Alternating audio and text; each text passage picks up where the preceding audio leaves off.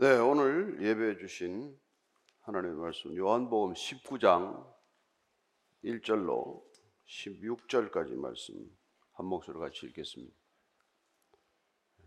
시작. 이에 빌라도가 예수를 데려다가 채찍질하더라.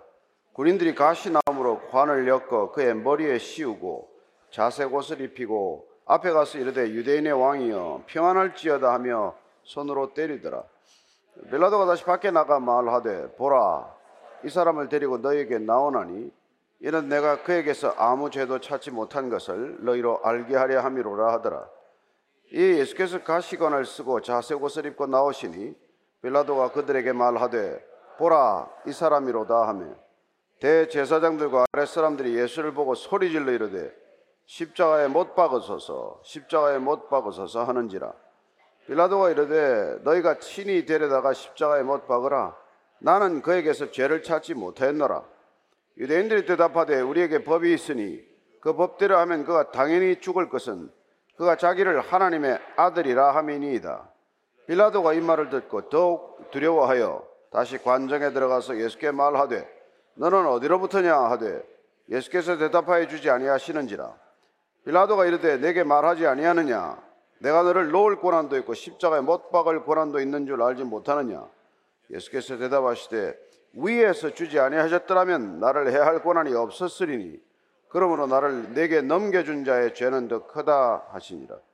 이러함으로 빌라도가 예수를 놓으려고 힘썼으나 유대인들이 소리질러 이르되 이 사람을 놓으면 가이사의 충신이 아니니이다. 무릇 자기를 왕이라 하는 자는 가이사를 반역하는 것이니이다 빌라도가 이 말을 듣고 예수를 끌고 나가서 돌을 깐 뜰 히브리 말로 가바다에 있는 재판석에 앉아 있더라. 이날은 6월절의 준비일이요 때는 제6시라 빌라도가 유대인들에게 이르되 보라 너희 왕이로다. 그들이 소리 지르되 없이 앞서서 없이 하소서 그를 십자가에 못 박게 하소서. 빌라도가 이르되 내가 너희 왕을 십자가에 못 박으랴. 대제사장들이 대답하되 가이사 외에는 우리에게 왕이 없나이다 하니 이에 예수를 십자가에 못 박도록 그들에게 넘겨주니라. 아멘. 하나님 아버지, 많은 문의들이 모여서 한 목소리로 외친다고 그 소리가 참이 아니듯이 우리가 살아가면서 수많은 사람들의 소리를 듣고 살아갑니다. 어떤 소리가, 어떤 무리가 진리 위에 서 있는지 주님의 말씀을 기준으로 잘 분별하는 생애가 되게 하시고 진리의 말씀 위에 인생의 기초를 세우는 참된 그리스도인들 되게 하여 주옵소서. 예수님 이름으로 기도합니다. 아멘. 예수님께서는 어, 이 땅에 우리를 구원하러 오셨습니다. 그 일이 워낙 크고 중요한 일이어서 섬기는 것이 그분의 목적이요.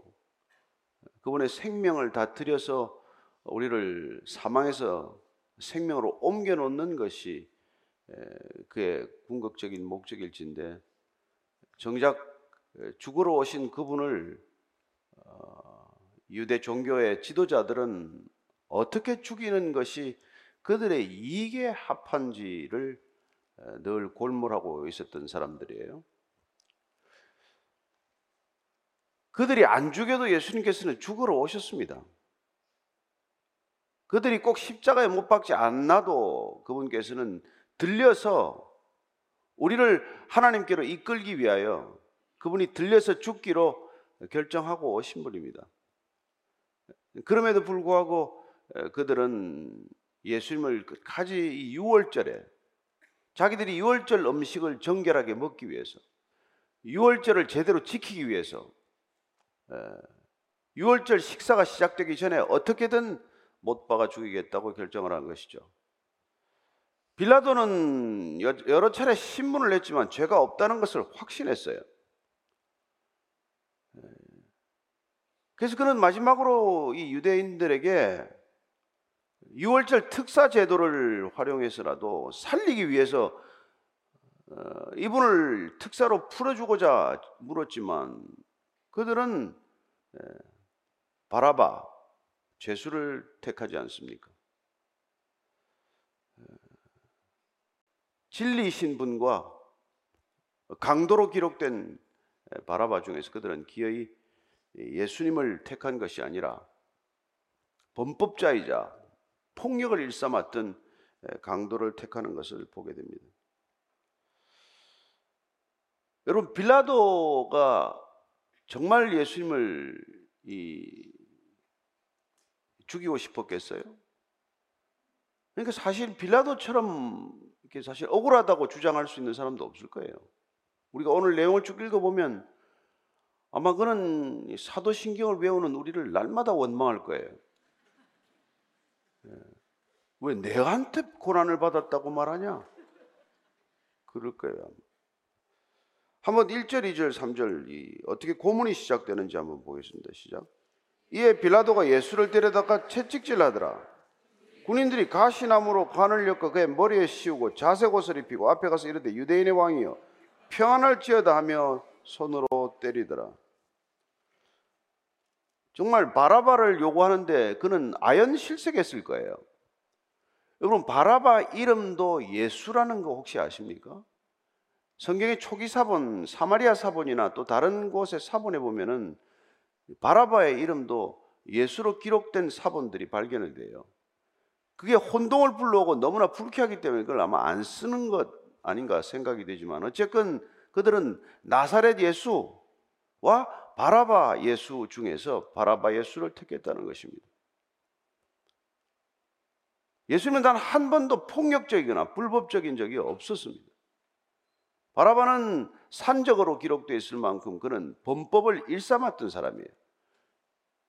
그는 뭐 어, 그야말로 어, 지명 수배가 되어서 체포될 만큼 많은 범죄를 저질렀지만 이스라엘 백성들은 기어이 바라바를 택함으로써 어쩌면 그들은 두고 두고 오는 동안 살아오는 동안 예, 평화 대신 거룩함 대신 예, 하나님 대신 그들은 폭력적인 방법 그리고 그들의 욕망을 달성시키는 그런 세상적인 방법, 그리고 끝내는 무력적인 방법을 택하게 될 것입니다.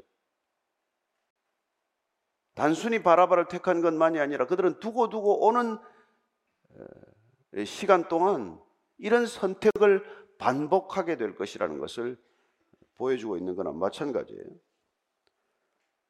그래서 빌라도가 예수를 데려다가 채찍질 하도록 명령합니다. 로마의 채찍질은 악명이 높았어요.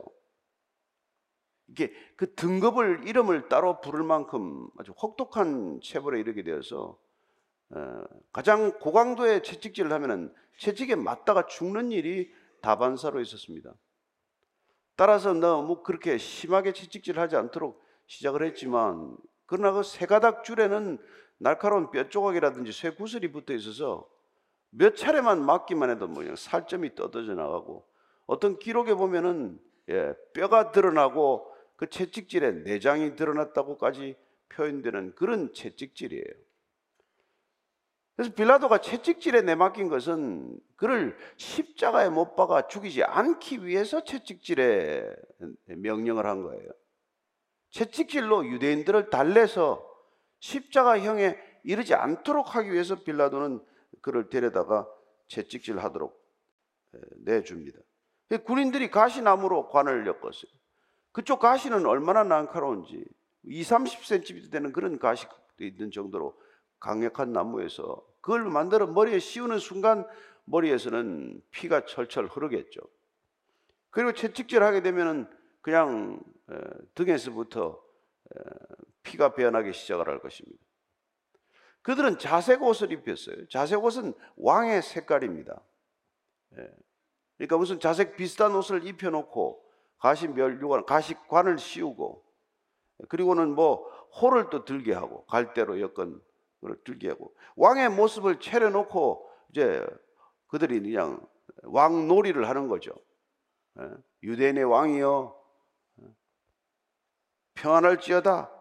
어쩌면 눈을 가려놓고 때리고 손으로 때렸겠죠. 얼굴에 침을 뱉었습니다. 누가 그렇게 때리고 침을 뱉었는지 알아맞혀보라고 그런 희롱을 했겠죠. 마음껏 희롱하는 시간을 갖습니다.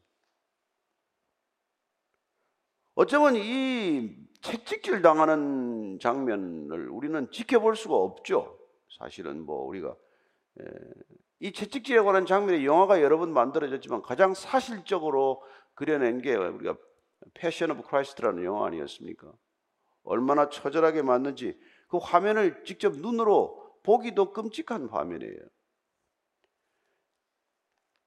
왜 그렇게 두들겨 맞았습니까? 왜 그렇게 채찍질에 맞았어야 됩니까? 아마 이사야가 이런 얘기를 우리가 안 해줬더라면 우리도 아마 고개를 돌렸을지 모르죠. 이사야서 53장 5절 이하를 읽습니다. 시작. 그가 찔림은 우리의 허물 때문이요 그가 상함은 우리의 죄악 때문이라. 그가 징계를 받음으로 우리는 평화를 누리고 그가 채찍에 맞음으로 우리는 나음을 받았도다. 우리는 다양 같아서 그릇 행하여 각기 제 길로 갔거늘 여호와께서는 우리 모두의 죄악을 그에게 담당시키셨도다.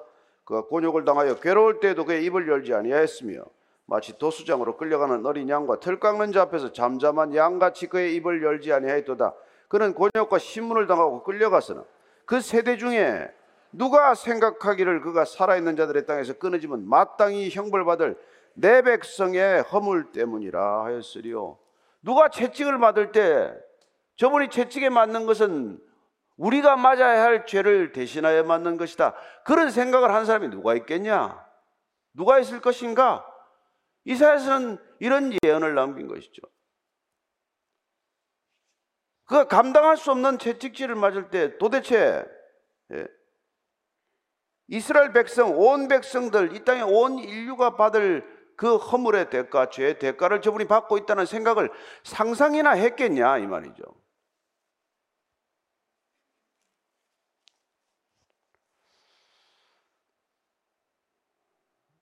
어쩌면 우리는 지금도 뭐 팔레스타인 땅에서 2000년 전에 그렇게 십자가에 못 박힌 한 목수, 전직 목수, 청년의 죽음과 도대체 지금 2023년 우리가 살아가는 삶과 무슨 상관이 있냐라고 질문하는 세상 아닙니까? 4절 5절 말씀입니다. 시작. 빌라도가 다시 밖에 나가 말하되 보라 이 사람을 데리고 너에게 나오나니 이는 내가 그에게서 아무 죄도 찾지 못한 것을 너희로 알게 하려 함이로라 하더라. 이에 예수께서 가시관을 쓰고 자색 옷을 입고 나오시니 빌라도가 그들에게 말하되 보라 이 사람이로다 하며 빌라도는 지금 관정으로 들어오지, 아, 들어오지 않는 이스라엘 백성들에게 나가서 얘기하고 들어와서 또 예수님을 시문하거나 또 채찍질하고 또 나가서 또 얘기를 하고 하는 이런 이렇게 어이없는 일을 지금 반복하고 있습니다. 그래서 지금 예수님을 데리고 나가서 이번에는 예, 내가 아무 죄도 찾지 못했다. 무죄 선언이나 마찬가지 아닙니까? 죄 없는 사람을 지금 채찍질을 해서 엉망으로 만들어 놓은 것이죠. 흉한 몰골로 쳐다볼 수 없는 모습으로 만들어 놓은 까닭은 뭡니까? 예. 그들을 달래기 위해서 이렇게 흠뻑 두들겨 패놓은 것이죠. 그리고는 지금 빌라도가 예수님을 가리킵니다. 보라, 이 사람이다. 이렇게 생긴 왕이 너희들 왕이냐? 이런 몰골의 사람들이 예, 스스로 왕이라고 했다고 해서 이 사람을 꼭 십자가에 못 박아야 되느냐? 그런 뜻으로 한 말이죠. 보라, 이 사람이다. 라틴어로는 에케 호모라고 말합니다. 얼마나 많은 화가들이 그 동일한 제목으로 예, 그림을 그리거나 조각했는지 몰라요. 수많은 사람들이 보라 이 사람을 보라는 이 주제를 가지고 그림을 그렸어요. 예, 그러나 그 그림을 그린 화가들은 사실 지금 빌라도의 마음을 정확히 읽고 그렸는지는 미지수예요. 예. 이 사람의 고난을 보라, 이 사람의 순환을 보라 하는 뜻으로 한 게 아니에요. 이런 바보 같은 인간을 너희들 지금 어, 왕이라고 했다고 해서 이런 멍청한 자를 꼭 십자가에 죽이라고 나더러 이렇게 압박을 하는 이유가 뭐냐 도대체 너희들은 이런 마음으로 빌라도는 아마 항의하듯 아니 속으로는 경멸적으로 그들에게 얘기한 것이죠. 보아라 이 사람 제발 좀 보아라. 이 사람이 유대인의 왕이냐? 나는 아무 죄도 찾지 못했다.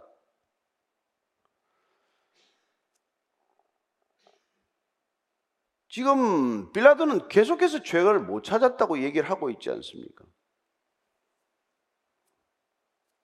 그러니까 사도신경에서 빌라도에게 고난을 받아 빌라도에게 고난을 받아 매일 그렇게 암송하는 게 너무 지금 분할 거 아니겠어요? 옆에 안 앉아 있으니까 그렇지. 나는 적어도 이 사람이 죄가 없다는 걸 세 번 얘기해 줬고 풀어주려고 나는 내 나름대로 할 수 있는 방법을 다 썼다.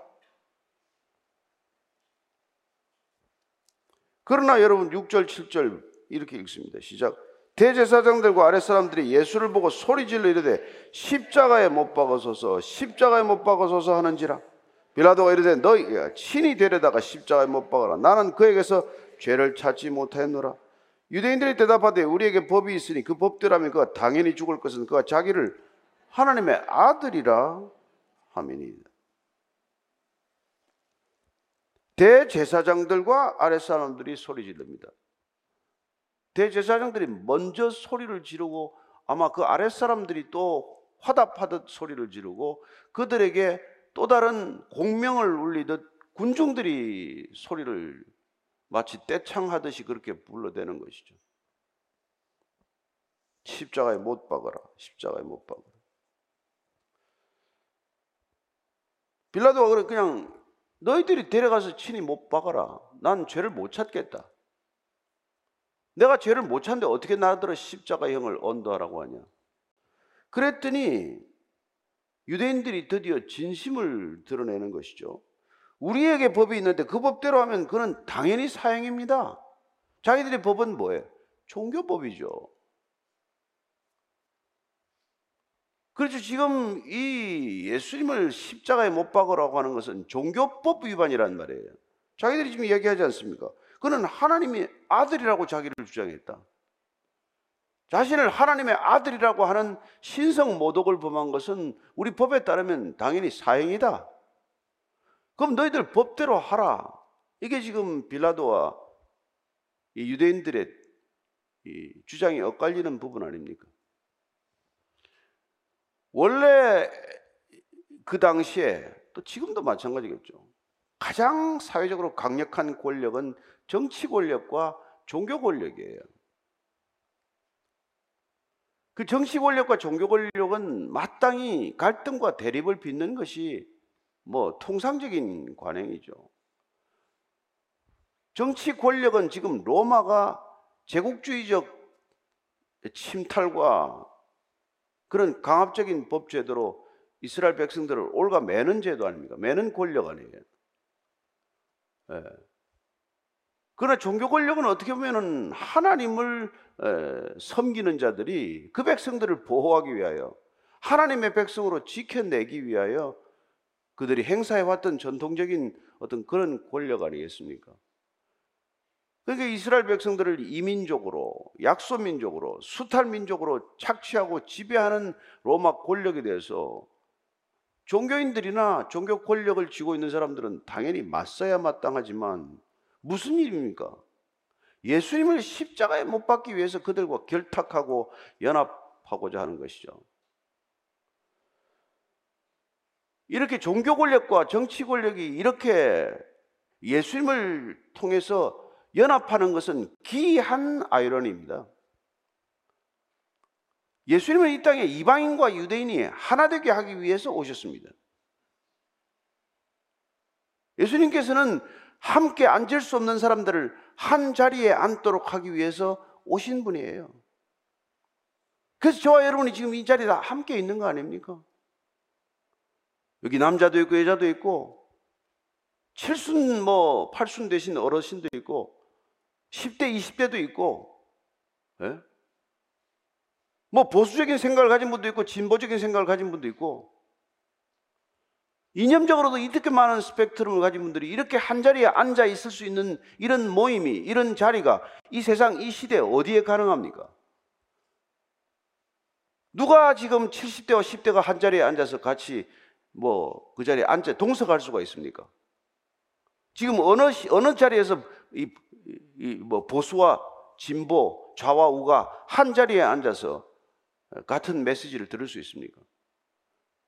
그럼 오직 교회만이 오직 하나님의 참된 메시지만이 오직 그리스도의 사랑만이 이걸 가능하게 아닙니까? 우리가 지금 여기서 뭐 자기 속 생각을 털어놓고 까발리기 시작하면은 예? 같이 앉아 있을 수 있는 사람 없는 사람이 한두 사람입니까? 아니 저 사람이 왜 여기 앉아 있나?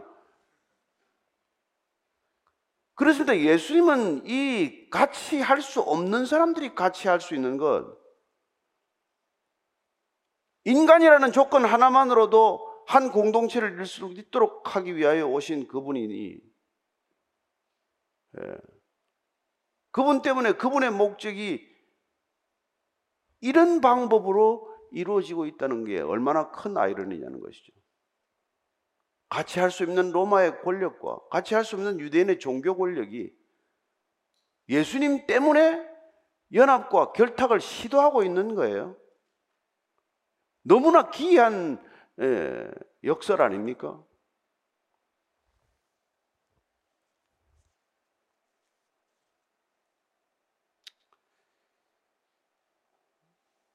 그리고 그들은 지금 말합니다. 자기들 법대로 하면 사형이다. 근데 그 법대로 한 죄명은 이때까지 주장해왔던 예수님께서는 예, 자칭 왕이라고 하면서 가이사에게 반역죄를 저질렀고 예, 세금을 내지 말라고 함으로써 조세 저항을 했던 이건 정치범이라고 주장해왔던 것 그런 주장에도 불구하고 빌라도가 나는 그런 죄를 아무것도 찾지 못했다라고 세 번 반복해서 얘기하자 이제 마지막 본색을 드러낸 마지막 자기들의 입장은 무엇입니까? 그 사람은 신성 모독죄를 범했기 때문에 당연히 사형이다. 그러면 빌라도의 주장이 맞지 않습니까? 너희들 법대로 가서 처리해라. 너희들 법대로 십자가에 못 박어라. 근데도 이렇게 때를 쓰는 또 이유는 뭡니까? 우리는 십자가 처형의 권한이 없다는 거예요. 돌로 쳐 죽일 권한은 있지만 십자가에 쳐 죽일 권한은 없다. 어떤 수단과 방법을 통해서라도 십자가에 못 박아 죽이겠다. 정해놓고 시작한 거 아닙니까? 죄가 있어서 시작한 겁니까? 단지 예수님이 살아계신 한 그들의 종교 권력이 절대로 안전하지 못할 것이라는 불안감 때문에 그들이 이미 누릴 대로 누리고 있는 이 기득권이 조금이라도 손상돼서는 안 된다는 그 불안 때문에 오늘은 어떻게 해서든지 십자가에 못 박겠다고 결심한 것이죠.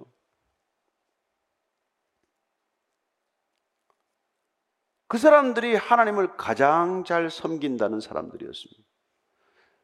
대대로 제 제사장 집안의 가문을 이루었습니다.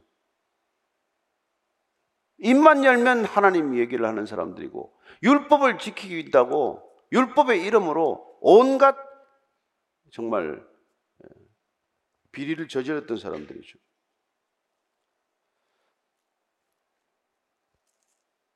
하나님의 아들이라고 주장했기 때문에 그는 당연히 죽어야 된다. 빌라도가 더 놀랬어요.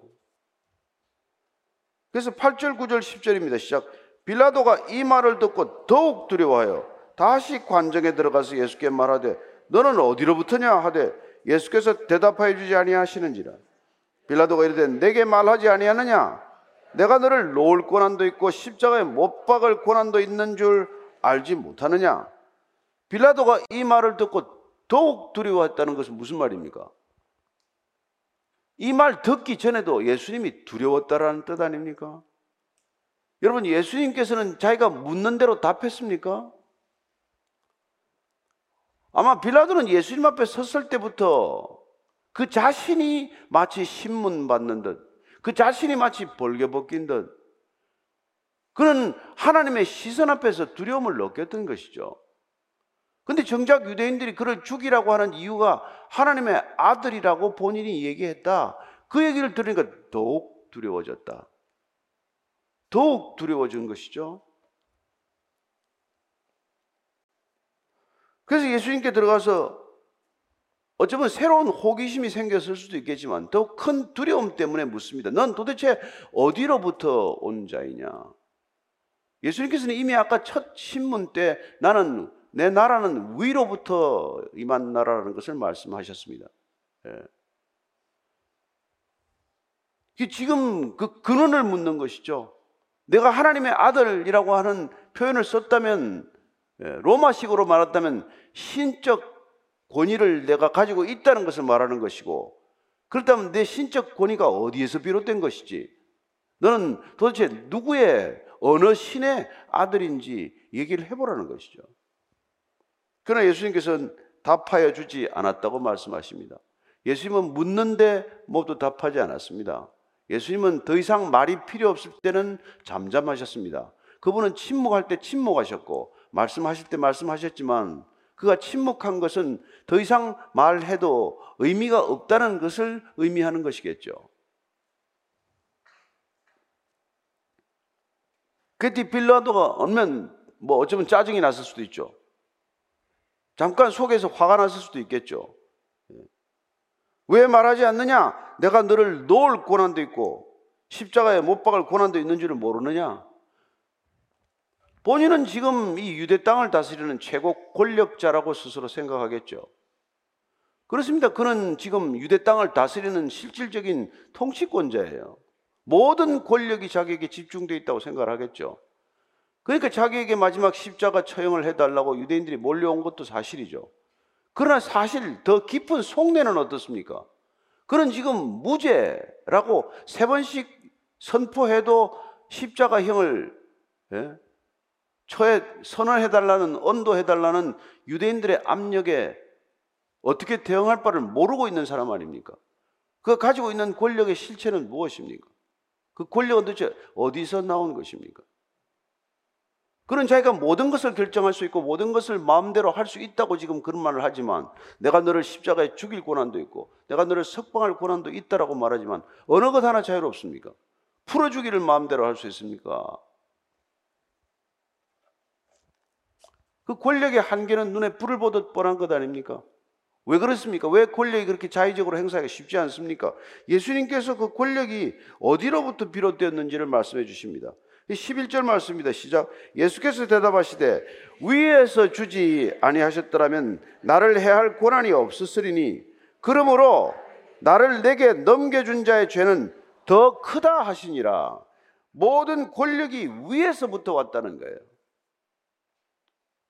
빌라도의 권한, 빌라도는 철석같이 그는 가이사르, 로마의 황제로부터 그는 유대 총독으로 임명받았고 가이사의 권력으로부터 자기 권력은 비롯된다고 말했겠지만 예수님께서는 내가 나를 해한다고 한다면 그 권력은 위로부터 왔다는 것입니다.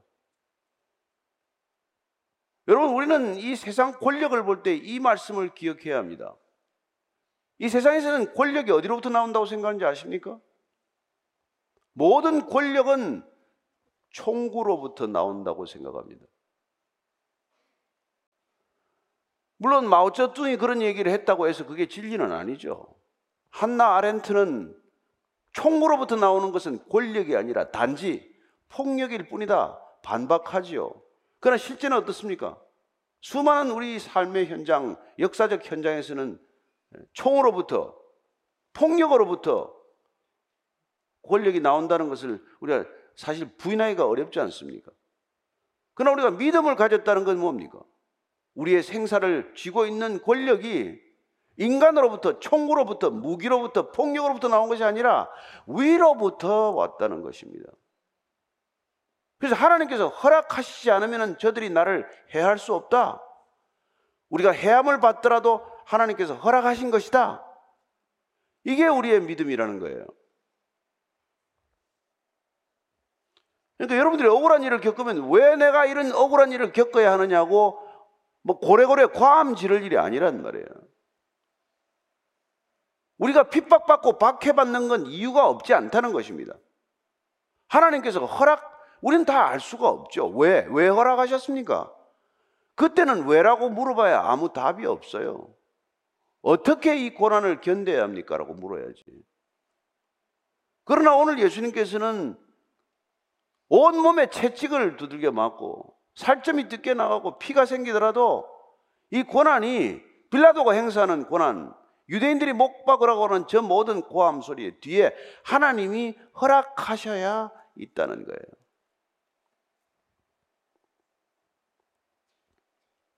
나를 해하는 고난이 위로부터 있다는 것. 근데 오늘 뭐라고 그러십니까? 그러나 나를 넘겨준 자의 죄는 더 크다. 여러분, 여러분들한테 어떤 억울한 일이 있고 불법적인 일이 있다고 하더라도 그들의 죄는 하나님이 셈하고 있다는 것입니다. 그리고 오늘 지금 이 말씀은 엄청나게도 빌라도에게 유죄 선언을 예수님이 하고 있다는 것입니다. 빌라도 너 죄보다도 나를 넘겨준 자의 죄가 더 크다라고 말씀하신 것은 너는 무죄하고 나를 넘겨준 자가 유죄다가 아닙니다. 빌라도 너도 죄를 지은 것이고 그리고 나를 넘겨준 가야바의 죄는 빌라도의 죄보다 더 크다. 그렇게 말씀하신 거 아니에요. 근데 왜 사도시기온 빌라도에게만 고난받았다고 하는 거예요?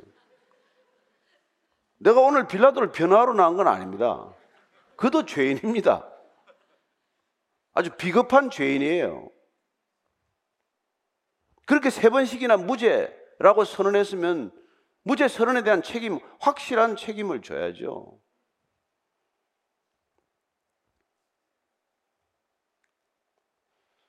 근데 왜 도대체 그는 그걸 못했느냐는 것이죠. 왜냐하면 그 고난이 지금 자기 고난이라고 지금 착각하고 있는 거예요. 빌라도는 적어도 지금 내가 지금 예수님을 놓을 수도 있고 안 놓을 수도 있다라고 지금 본인은 스스로 자기 권력을 정의하고 있기 때문에 그런 거예요. 그래서 더욱 불안한 것이죠. 고린도전서 4장 7절입니다. 시작. 누가 너를 남달리 구별하였느냐? 내게 있는 것 중에 받지 아니한 것이 무엇이냐? 내가 받아선즉 어찌하여 받지 아니한 것 같이 자랑하느냐? 지금 빌라도가 자랑한 이유는 뭐예요? 네. 내가 너를 놓아줄 수도 있고 풀어줄 수도 있고 뭐뭐 뭐, 사용할 수도 있고 그런 자랑 아닌 자랑을 왜 했습니까? 네. 받지 않은 것 마치 그 권력이 나로부터 비롯되는 것이라고 생각했기 때문에 그런 말도 안 되는 것을 하는 거예요. 여러분들 이 권력 현상은 지금 이 로마 시대 때만 있었던 것도 아니고 이 관정에만 있는 것도 아니고 여러분 우리가 살아가는 삶의 모든 영역에서 모든 장소에서 권력 현상이 있다는 것을 기억하셔야 합니다. 따라서 우리가 지금 이 세상에서 경험하는 모든 권위와 권력은 한 곳에서부터 흘러나오는 거예요. 여러분들 대통령의 권력이나 예, 남편의 권력이나 예? 학교의 뭐 줄반장의 권력이나 노동조합의 무슨 조합장의 권력이나 모든 권력의 원천이 어디로 부냐는 것이죠. 받지 않은 권력 위로부터 흘러나오지 않은 게 없다는 것입니다. 따라서 그 권력이 우리 인간 보기에 얼마나 크고 얼마나 다양하고 얼마나 다를지라도 그건 전부 받은 것이라고 하는 것을 우리가 기억해야 한다는 것이죠. 예. 우리가 한 가정의 가장이 되었다고 하는 것은 책임져야 할 권한이 주어졌다는 것이고 그 권한은 위로부터 주어졌다는 것이고 따라서 우리가 위로부터 그 주어진 권한의 책임을 느낀다면 가정을 함부로 할 수 없겠죠. 사장은 다르겠습니까? 무슨 국회의원만 책임을 져야겠습니까? 모든 사람들이 다 마찬가지라는 거예요.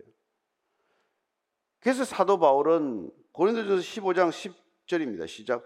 그러나 내가 나 된 것은 하나님의 은혜로 된 것이니 내게 주신 그의 은혜가 헛되지 아니하여 내가 모든 사도보다 더 많이 수고하였으나 내가 한 것이 아니고 오직 나와 함께 하신 하나님의 은혜로다. 따라서 우리가 경험하는 은혜라는 것은 나의 나된 것이 위로부터 비롯된 것이다. 내게 주신 모든 것들이 다 위로부터 주어진 것이다. 이걸 우리가 인정하고 깨닫고 기억하는 사람만이 은혜를 경험하는 사람이 되는 것이죠. 마치 내 것처럼 살아가는 사람에게 무슨 은혜가 있습니까? 여러분의 소유가 여러분의 것이라고 생각하면 무슨 감사가 있습니까? 여러분은 아무 조건도 자격도 되지 않지만 하나님께서 일방적으로 부어주신 것이라고 우리가 고백할 때 그게 은혜가 되는 것 아닙니까? 그게 재물만입니까? 그게 명예만입니까? 인기만입니까? 권력도 마찬가지라는 거예요. 고난도 마찬가지라고 말합니다. 그것도 위로부터 주어진 것이기 때문에 내가 내 마음대로 행사할 수 있는 것이 아니고 그분의 뜻에 합당하게 사용되어야 한다. 이게 우리가 예수님께서 지금 가르쳐 주고 있는 것 아닙니까?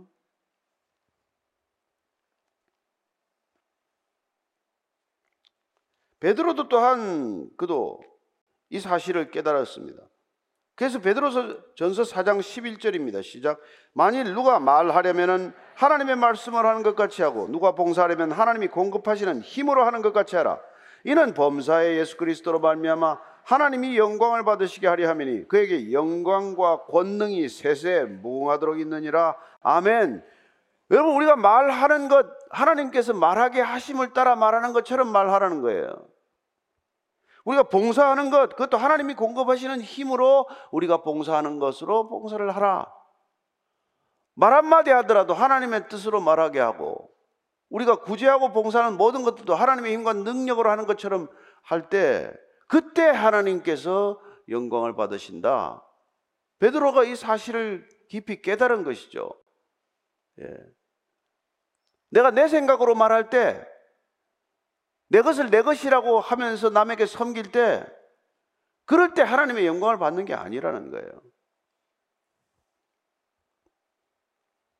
우리가 이번 뭐 추수감사절 때 조금 누군가 어딘가를 섬기기로 결정했습니다만은 여러분들 것을 나누는 게 아니란 말이에요. 하나님께서 허락하신 것을 하나님의 백성들에게 되돌려주는 일을 하는 것이고 그렇게 되어야만 마땅히 하나님께서 영광을 받으신다. 여러분 쓰다가 남은 것, 여러분 조금 뭐 조금 뭐, 뭐 예. 그런 선의로 뭐 한다는 것, 그거 가지고는 절대로 하나님이 영광을 받으시는 게 아니라는 거란 말이에요. 그러니까 우리가 살아가면서 남한테 이웃한테 무슨 말 한마디 하더라도 하나님께서 우리에게 말하게 하신 바 그 뜻을 따라 말할 때 우리가 말 한마디를 통해서도 하나님의 영광이 드러날 것이고 우리가 뭐 지극히 작은 정성을 누군가에게 전했을 때 하나님께서 하는 힘으로 하나님께서 허락하신 제물로 그걸 할 때 하나님이 영광을 받으신다. 그 얘기예요. 교회가 그 많은 일을 하고도 그 많은 구제를 하고도 때를 따라서 뭐 좋은 소리 듣지 못하는 건 다 자기 것으로 했기 때문에 그런 거란 말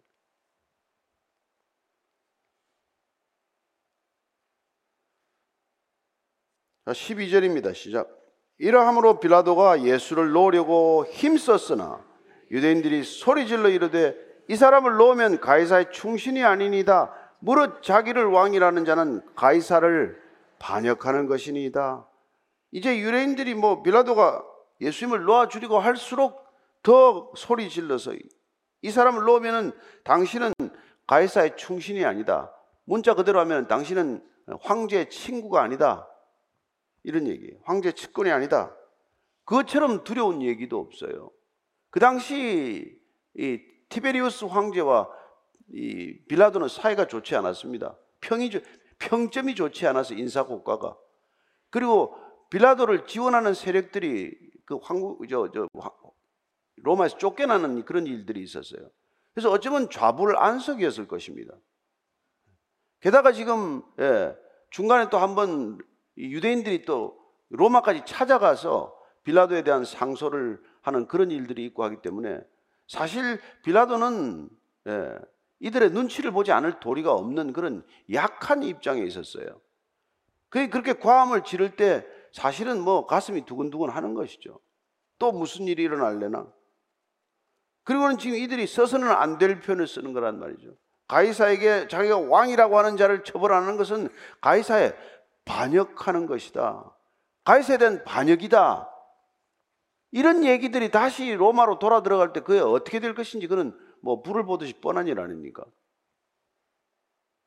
그래서 어떻게 보면은 빌라도는 정작 총독이지만 예수님과 유대인들 사이에 끼어서 이도 저도 지금 어떻게 할 바를 모르는 오히려 불쌍한 그런 모습이 되고 만 것이죠. 13절 14절입니다. 시작. 빌라도가 이 말을 듣고 예수를 끌고 나가서 돌을 깐 뜰 히브리 말로 가바다에 있는 재판석에 앉아 있더라. 이 날은 6월절에 준비리요. 때는 제6시라. 빌라도가 유대인들에게 이르되 보라 너희 왕이로다. 뭐 들락날락 하면서 무슨 이거 하다가 이제 공개적으로 공식 재판을 이제 선언하고 재판석에 앉았어요. 데리고 왔다가 갔다가 신문하고 채찍질하고 또 데리고 나갔다가 또 들어왔다가 하다가 재판석에 이제 앉았습니다. 근데 이때 참, 예, 이 빌라도의 아내로부터 쪽지가 들어와요. 쪽지가. 그게 뭐 마태복음 27장 19절입니다. 시작. 총독이 재판석에 앉았을 때 그의 아내가 사람을 보내어 이르되 저 옳은 사람에게 아무 상관도 하지 마옵소서 오늘 꿈에 내가 그 사람으로 인하여 애를 많이 태웠나이다 하더라. 아니 이게 뭐 재판에 지금 아내가 이렇게 그 끼어들 만큼 예, 그 빌라도의 아내는 아내대로 얼마나 이게 좋지 않은 꿈을 꾸었길래 이분에게 절대로 손대지 말아라. 예, 이런 전가를 하겠어요. 또 이렇게 높은 사람들이 제일 무서워하는 게 아내 아닙니까? 예. 아내까지 나서서 지금 이, 이걸 만류하는데 정말 빌라도스는 지금 사, 사면 초과나 마찬가지예요. 오늘 이 요한은 이날이 바로 6월절의 준비일이라고 기록을 합니다. 6월절의 준비일. 이제 저녁 해가 떨어지면 6월절 잔치가 시작될 거예요. 그래서 원래 그때 양을 잡도록 했는데 워낙 양을 많이 잡아야 되기 때문에 예, 이 제사장들이 정오 때부터 양을 잡아도 좋다고 이게 조금 느슨하게 운영을 하기 시작을 했어요. 그 지금은 때가 제 6시다. 이 말은 이스라엘의 가정 가정들마다 흠 없는 어린 양을 잡느라고 정신이 없는 시간이었다라는 뜻을 말해요. 그렇죠. 지금 그들은 6월절 자기들이 출애굽하기 전에 모든 장자 큰 아들을 치는 그런 죽음이 온 애굽을 덮쳤을 때 그 죽음이 인방에 피를 바른 어린 양의 피를 바른 가정마다 죽음이 넘어갔던 그 유월절을 기념하기 위해서 본인들이 지금 유월절 지금 제사를 치르기 위해서 제물을 잡는 그 시간에 대제사장과 그의 아래 권속들은 예수님을 십자가에 못 박기 위해서 전력 투구하고 있는 거예요. 그렇습니다. 이스라엘에 지금 전 6월절 제물을 잡는 시간에 예수님은 스스로 제물이 되기로 결정하셨다는 것입니다. 그들은 어떻게 하든지 예수님을 그냥 6월절 제사를 편하게 지내기 위해서 십자가에 못 박고자 했지만 예수님께서는 6월절에 제물이 되기 위하여 오셨고 6월절 재물 잡는 그 시간에 본인 스스로 예, 재물이 되기를 결정하셨다는 얘기예요. 빌라도가 유대인들에게 말합니다. 너희들이 못 받고자 하는 재물로 삼고자 하는 이분이 바로 너희의 왕이다. 그랬더니 뭐라고 고함을 지릅니까? 15절 이 합니다. 시작. 그들이 소리 지르되 없이 하소서 없이 하소서 그를 십자가에 못 박게 하소서 빌라도가 이르되 내가 너희 왕을 십자가에 못 박으랴 대제사장들이 대답하되 가이사 외에는 우리에게 왕이 없나이다니 이에 예수를 십자가에 못 박도록 그들에게 넘겨주니라. 그들은 더욱 더욱 고함지릅니다. 너희의 왕이다라는 말을 들으면 아주 반사적으로 더 그냥 경기를 일으키듯 고함을 질러세요. 여기 보십시오. 십자가에 못 박게 하소서 앞에 없이 하소서는 좋게 점잖게 번역한 거고 그냥 없애라, 없애라, 죽여라, 죽여. 그런 군중들의 함성에 불과하죠. 그랬더니 예수 내가 너희 왕을 십자가에 못 박으랴? 마지막으로 한 번 더 물어본 겁니다. 너희 왕 왕이라며? 너희가 너희들 왕이라고 하는 이 왕을 내가 십자가에 못 박으랴? 아마 빌라도스는 상상도 못한 대답을 듣게 됩니다. 저들의 입에서 그런 말이 나오리라고는 아마 꿈도 꾸어본 적이 없을 거예요. 뭐라 그럽니까? 가이사 외에는 우리에게 왕이 없습니다. 카이사 이외에는 우리에게 왕이 없습니다. 이게 대제사장들과 그리고 그 모든 유대 종교 지도자들이 합창을 하듯 울려 퍼지는 말이 되는 것이죠. 어떻게 이런 말이 그들의 입에서 나올 수 있습니까? 어떻게 하나님을 왕으로 섬긴다고 예? 그토록 열심을 다해왔던 제사장들과 온 백성들에게 하나님이 오직 이스라엘의 유일한 왕이심을 가르치고 그분의 율례와 율법을 가르치느라고 온 생애를 헌신한다고 주장했던 그들 입에서 우리는 가이사 외에 왕이 없습니다. 어떻게 이런 말들이 나오느냐는 것이죠. 무슨 일이 있었길래 이들 감속이 이게 나옵니까? 정말 그들은 단 한 번도 하나님을 왕이라고 생각한 적이 있었다면 어떻게 그들 입에서 이런 말이 발설될 수 있습니까? 예수님은 일찍이 그 말씀을 해 주셨습니다. 요한복음 우리가 8장 33절 34절입니다. 시작. 예수께서 이르시되 내가 너희와 함께 조금 아니 8장이죠. 8장 33절 34절 시작 그들이 대답하되 우리가 아브라함의 자손이라 남의 종이 된 적이 없거늘 어찌하여 우리가 자유롭게 되리라 하느냐 예수께서 대답하시되 진실로 진실로 너희에게 이르노니 죄를 범하는 자마다 죄의 종이라 그들은 이미 죄를 범하는 그때 그때마다 죄의 종 노릇을 해왔다는 거예요.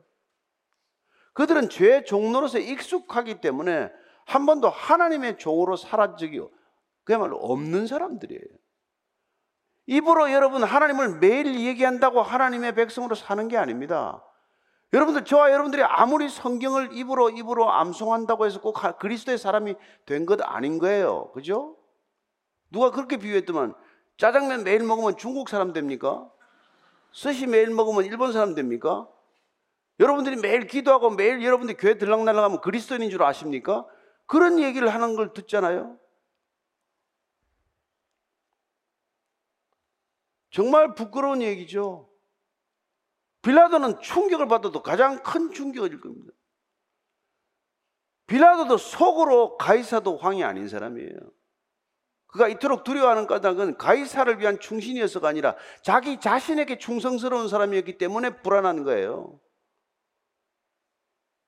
그는 지금 예수님을 풀어주느냐, 십자가에 못 박느냐 때문에 고민하는 게 아니에요. 내가 안전을 택할 것인가, 위험을 택할 것인가의 사이에서 고민하는 사람이에요. 대제사장은 무엇 때문에 고민합니까? 예. 그들의 안전을 지킬 수만 있다면 로마 황제건 무슨 뭐 뭐 뭐 하나님 여호와 뭐 왕이건 아무 상관이 없는 사람들이에요. 그래서 이런 일을 하는 거란 말이에요. 그래서 이런 소리를 내지르는 거란 말이에요. 이게 여러분 종교인들의 실상이라는 것입니다. 종교 전체 시스템을 틀어지고 있는 자들의 속마음에 하나님이 진정 왕이었다면 어떻게 이런 소리가 나오겠어요? 그들은 대를 물려서 자기들의 기득권을 물려주는데 혈안이 된 사람들이지 하나님이 왕이건 가이사가 왕이건 자기들의 권력 종교적인 기득권을 지킬 수만 있다면 누가 왕이건 상관이 없기 때문에 이런 얘기를 하는 거예요. 따라서 오늘 우리는 이 자리를 떠나기 전에 우리 스스로 남을 비난할 것도 없고 이런 말씀을 들을 때 우리가 결정해야 될 사안이 있습니다. 우리에게는 우리 자신에게는 누가 왕입니까? 우리도 이들과 하나도 다를 바가 없다면 우리 자신이 왕이 되기 위하여 하나님이 필요할 뿐이고 우리가 왕이 되기 위하여 세상적인 권력이 필요할 뿐이고 우리가 왕 노릇하고 꾸미기 위하여 우리에겐 재물이 필요할 뿐 아닙니까?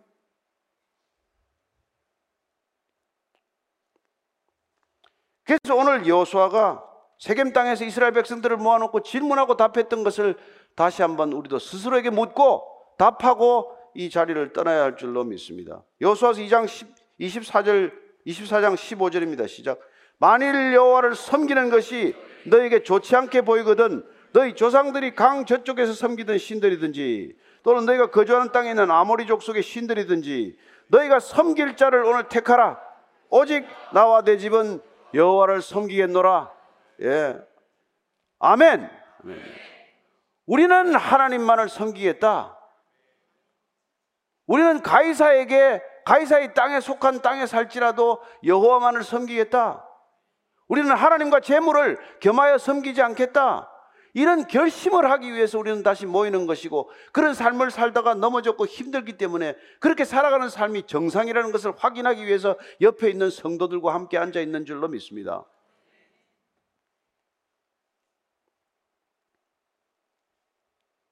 갈라디아서 1장 10절입니다. 시작.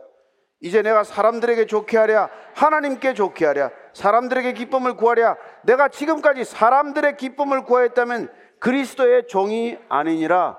바울이 갈라디아 교회를 향해서 선포한 이 말씀은 오늘 우리 모두의 마음속에서 울려 퍼지는 믿음의 선포여야만 합니다. 여러분들은 사람을 기쁘게 하기 위하여 일주간을 열심히 사십니까? 아니면 하나님을 기쁘시게 하기 위하여 한 주간 헌신하십니까? 무엇 때문에 여러분들이 교회를 열심히 다니십니까? 여러분들이 열심히 있는 교인이라는 말을 듣기 위해서 사람들에게 인정받고 칭찬받는 교인이 되기 위하여 이곳을 다니시는 것입니까? 아니면 정말 마음속에 있는 하나님을 기쁘시게 하기 위하여 그런 종교적 열심을 내는 것입니까? 오늘 예수님은 그 우리의 중심을 들여다보고 계십니다.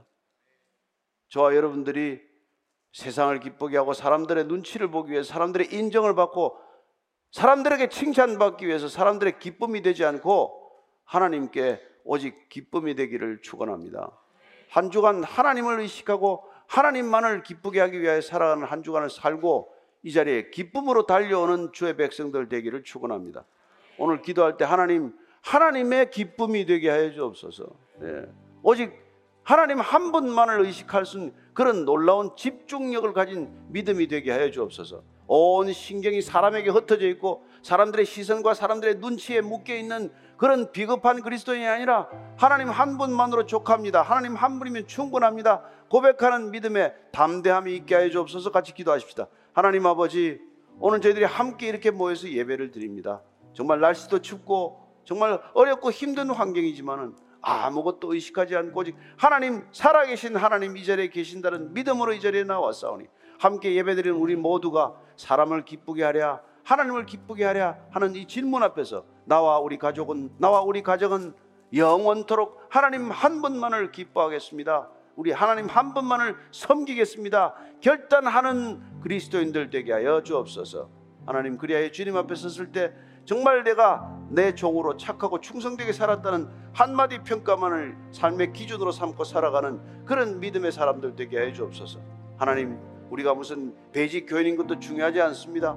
우리가 하여튼 교회 뭐 다니는 것 중요하지 않습니다. 성경을 옆에 끼는 것조차도 중요하지 않습니다. 그 모든 것들이 사람을 기쁘게 하는 것, 나를 의식하는 것, 내가 누구인지를 드러내는 것이라면은 주님 앞에서 쓰레기와 같은 것, 배설물과 같은 것이란 것을 고백하오니 주님 한 주간도 그 모든 것들로부터 자유하는 진정한 참된 자유를 누리는 진정한 그리스도인 되게 하여 주옵소서.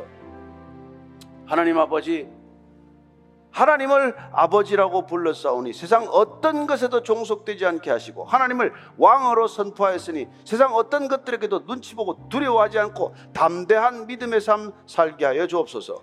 예수님 이름으로 기도합니다. 아멘.